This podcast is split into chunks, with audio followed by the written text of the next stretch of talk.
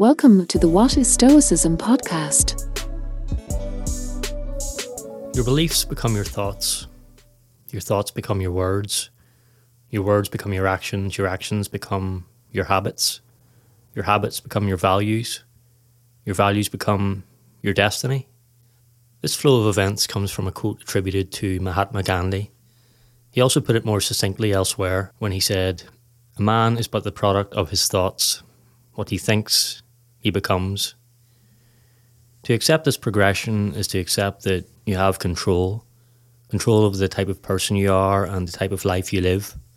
It all starts with small, conscious efforts. You take time to form your beliefs based on what you learn and know of the world. You consciously think about and mentally rehearse those beliefs.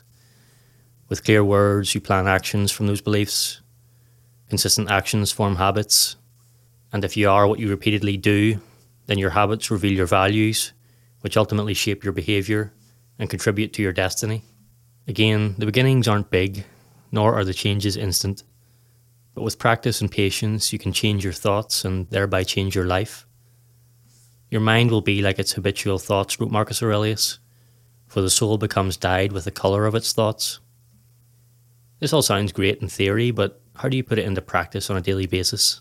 One way to begin is to do your mental rehearsals first thing in the morning.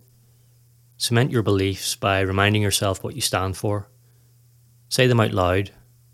Allow your mind to automatically absorb and repeat them. Here are nine such affirmations you can use to set up a stoic day and, as their resulting actions become habitual, set up a stoic life. 1. Today I am grateful I woke up. When every day begins with gratitude, it becomes harder to lose sight of what matters. Simply being thankful that you opened your eyes makes every other experience today worthwhile. You're able to appreciate this new day you've been granted, knowing that you won't take it for granted. You can prepare for this affirmation the night before by doing what Seneca advised.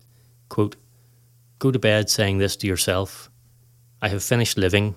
I have run the course that fortune set for me. End quote. Ending the day with this thought allows you to rise with a bonus, receiving with joy one more day.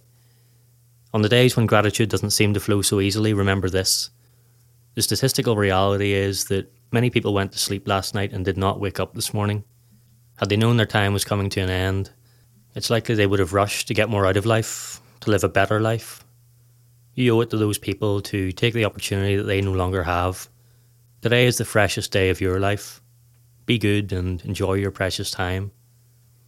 2. Today I will focus only on what's necessary. If we let them, our days can become filled with activities that take our attention away from what we really want to be spending time on. Breaking news, advertising, social media disagreements. These are just some of the things that want to keep you engaged with them for as long as possible. As our attention gets haphazardly dragged from here to there, the complexity of life increases. Stoics seek to simplify, because most of what we say and do isn't essential, wrote Marcus Aurelius. Ask yourself at every moment is this necessary? With everything you say yes to, you're indirectly saying no to something else. Your time is your own, but it is a finite resource. To maximize the time you have, it is up to you every day to focus on the things that matter to you at the expense of the things that don't.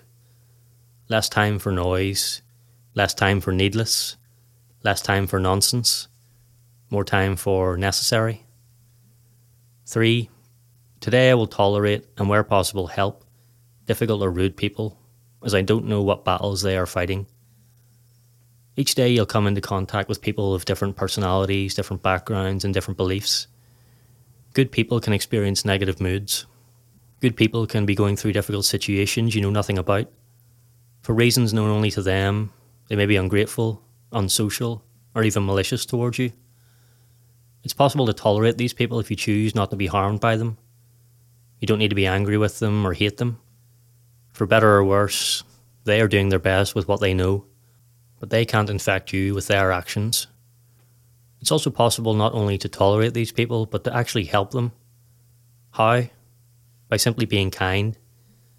Seneca's simple rule was to treat every person as an opportunity for kindness. We are here for the sake and support of one another. A small act can ripple outwards and have a big impact. Helped people help people. That person who is fighting an internal battle and is taking it out on the world. Show them kindness, and you might just turn their day around. 4. Today I will spend no time on what I can't control. One of the core tenets of Stoicism is separating things we can control from things we can't. When we do this, we can apply our things to things we can actually affect rather than worry about things we can't directly influence. Epictetus told us that our opinion, pursuit, desire, aversion, and their own actions are within our control, while our body, property, reputation, command, and whatever are not our own actions are not within our control. Remind yourself of this distinction every morning to enforce the habit as the day progresses. With each situation that arises, you will learn to direct your attention to what you can control and tell yourself not to worry about the things you can't control. Don't worry is easier said than done, of course, but directing real effort to things within your control gives your mind something more productive to focus on, and the more you practice, the better you get. 5. Today I will not exaggerate problems, I will accept them as challenges. The vital starting point in your ability to deal with problems is how you frame them. When something unexpected happens, it's always tempting to describe it using emotional language. A certain amount of sting can be taken out of these problems by completely removing this emotional language. For example, this happened and it's terrible becomes this happened. By decatastrophizing in this way, you can see the problem in its simplest form and start to plan how to overcome it. It helps to write down your description of the problem and see the words in front of you, the plainest, most unemotional words you can muster. You might even come to welcome the problem as an opportunity to challenge yourself and become better equipped to face similar problems in future. If you set this intention in the morning, you won't be overwhelmed by the inevitable problems that each day throws up. 6. Today I will be specific about my worries and deal with them one step at a time.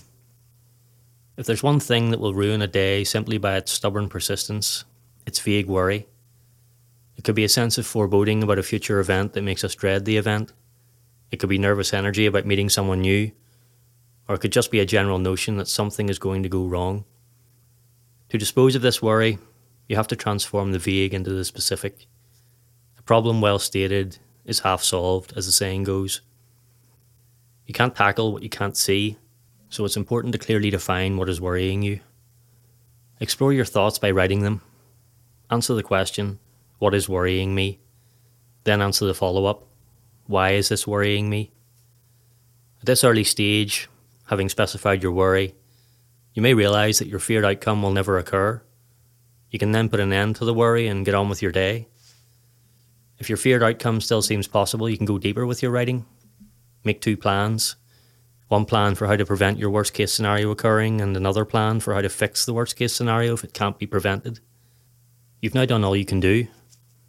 Vague worry has been replaced by the definition of a specific feared outcome. A plan has been made to prevent the outcome or cope with its occurrence.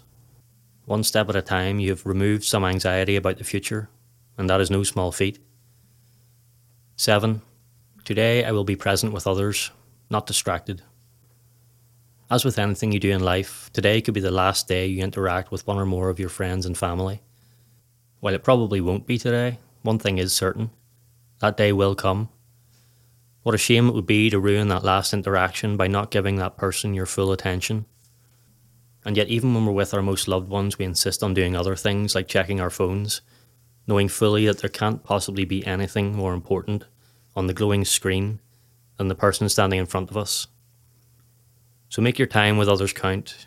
Seek always to be here now. Ask questions, listen to the answers, provide honest feedback. Just be present. Everyone needs a feeling of connection. Everyone wants to be heard. But in today's world of distraction, fewer and fewer people are capable of listening. Being that person for others is a simple way to make their day. 8. Today I will keep in mind that little is needed to make a happy life, it is all within my way of thinking. The relentless targets of marketing that we are, we are constantly being told how unhappy we are and that we won't be happy until we have more. More possessions, more money, more status. The message is ever present, and so we're tempted to form desires and chase them. While we're chasing them, we're tempted to compare our success with other people's success. If we don't match up, then we form new desires and chase those too. We defer our happiness because we're quite sure that we'll be happy when an imaginary milestone is reached or an acquisition is achieved, but it doesn't work out. Even if we get everything we thought we wanted, we only learn to crave more. Remember that success is simply the achievement of a desired outcome. It's doing what you set out to do. As much as we're told it is, the definition of success is not fame, riches, and possessions. The happiness of your life depends upon the quality of your thoughts, not upon the quality of the materials you acquire. 9. Today I will do a little better than yesterday. Each evening, it is good Stoic practice to review your actions from the day you have just lived. By adopting a philosophy of life, you have set out the standards you wish to adhere to every day. Your evening review is how you understand if you're meeting those standards. One way to do this objectively is to see yourself from the perspective of an imaginary observer. For each significant event that occurred, ask yourself, in the most simple terms possible, what happened? Was my response stoic? If not, could stoicism have helped? What did I learn? What can I do better tomorrow? No one is perfect. No one has it all figured out. Everyone makes mistakes. By being open to learning from your mistakes, You'll get a little better every day. That concludes these nine morning affirmations to set up a stoic day. Make a habit of saying them or alternatives of your own choosing. Colour your soul with your thoughts. Cement your values. Set up stoic day after stoic day.